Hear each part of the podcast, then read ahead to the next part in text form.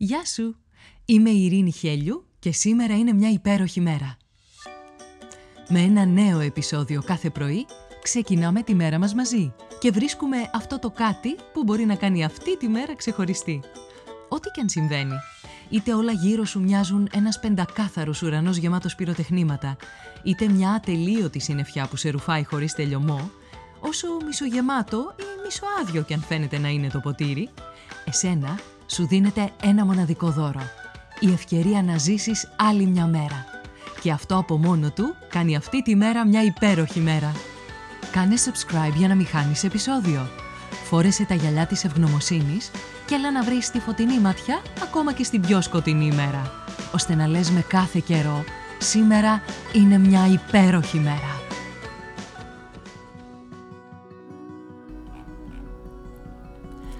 Καλημέρα, καλημέρα, όλη η μέρα είναι και σήμερα μια υπέροχη μέρα. Και είναι υπέροχη επειδή υπάρχει το θαλασσινό αλάτι. Πολλοί τη χαρακτήριζαν αγριοκάτσικο.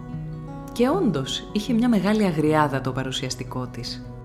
Μαύρα μακριά μαλλιά, ανακατεμένα, σκούρο δέρμα, αδύνατη και λιγερή αλλά χαμένο το λεπτό κορμί ανάμεσα στα φαρδιά ρούχα, ένα με δύο νούμερα μεγαλύτερά της. Ήταν η πρώτη φορά που κατεβαίνει από το βουνό και η θέα της θάλασσας ασκούσε μία πρωτόγνωρη δύναμη μέσα της. Εντυπωσιασμένη από αυτή την απεραντοσύνη, από το χρώμα του ουρανού που ασήμιζε πάνω στα κύματα, το να βλέπεις τη θάλασσα για πρώτη φορά στα δέκα σου χρόνια είναι μια συγκλονιστική εμπειρία. Όσο πιο κοντά πλησίαζε στην παραλία, τόσο πιο μεγάλος γινόταν ο δρασκελισμός της. Κάπου στη διαδρομή έφυγαν και τα παπούτσια από τα πόδια της. Κατέληξε να φτάσει τρέχοντας το κύμα με τα πόδια γυμνά. Η αίσθηση του κρύου νερού να χαϊδεύει τις άκρες των δακτύλων ήταν καινούρια, περίεργη. Γεγονός που την έκανε να μείνει για κάποια ώρα εστιάζοντας σαν άγαλμα στα δάχτυλα, χωρίς να κάνει ούτε μπροστά ούτε πίσω.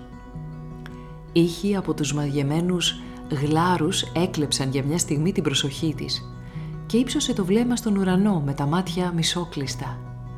«Γιατί κάνουν κύκλους αυτά τα πουλιά» σκέφτηκε «και πόσο άσπρα είναι».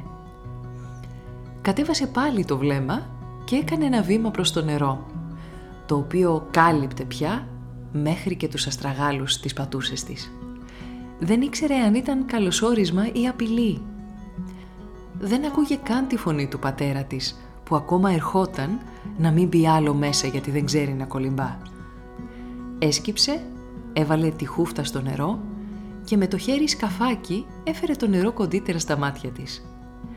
Σιγά σιγά χάθηκε από την παλάμη. Σε μια δεύτερη απόπειρα έφερε το νερό στα χείλη. Ήταν η πρώτη φορά που ένιωθε αυτή τη γεύση, τόσο έντονα που έκλεισε τα μάτια με ανατριχύλα. Ήταν το θαλασσινό αλάτι.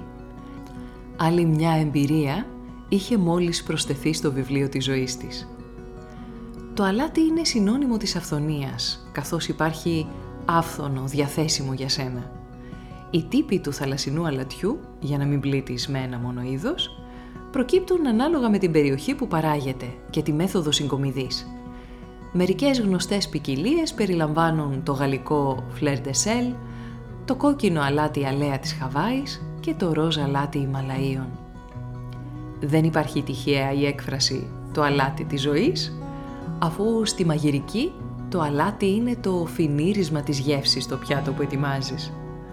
Με υψηλή περιεκτικότητα του θαλασσινού αλατιού σε μέταλλα, θεωρείται ωφέλιμο για το πιάτο σου. Ωστόσο, από διατροφικής άποψης, τόσο το θαλασσινό αλάτι όσο και το επιτραπέζιο περιέχουν κυρίως χλωριούχο νάτριο και η υπερβολική κατανάλωση ενός από τα δύο μπορεί να οδηγήσει σε προβλήματα υγείας. Οπότε, με μέτρο. Σκέψου απάντησε και πράξε. Σίγουρα υπάρχει μία δραστηριότητα ή μία συνήθεια που όταν την έχει συχνά στη ζωή σου αισθάνεσαι ότι η ποιότητά της αναβαθμίζεται. Ακριβώς όπως το αλάτι στο φαγητό. Όταν λείπει το καταλαβαίνεις και το αναζητάς. Όταν το φαγάκι έχει αλάτι το απολαμβάνεις. ποιο είναι το αλάτι που κάνει νόστιμη τη δική σου ζωή; Απάντησε σήμερα και βάλε το στη ζωή σου καθημερινά. Φτιάξε μια νόστιμη ζωή σήμερα, που είναι μια υπέροχη μέρα.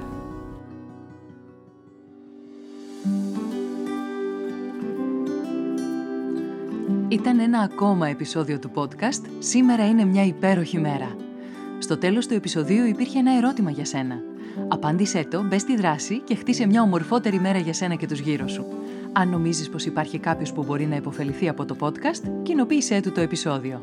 Αν δεν το έχεις κάνει ήδη, μπες στην πλατφόρμα που ακούς το podcast, βάλε αστεράκι και άφησε το δικό σου σχόλιο. Με αυτό που κάνει τη σημερινή μέρα μια υπέροχη μέρα για σένα.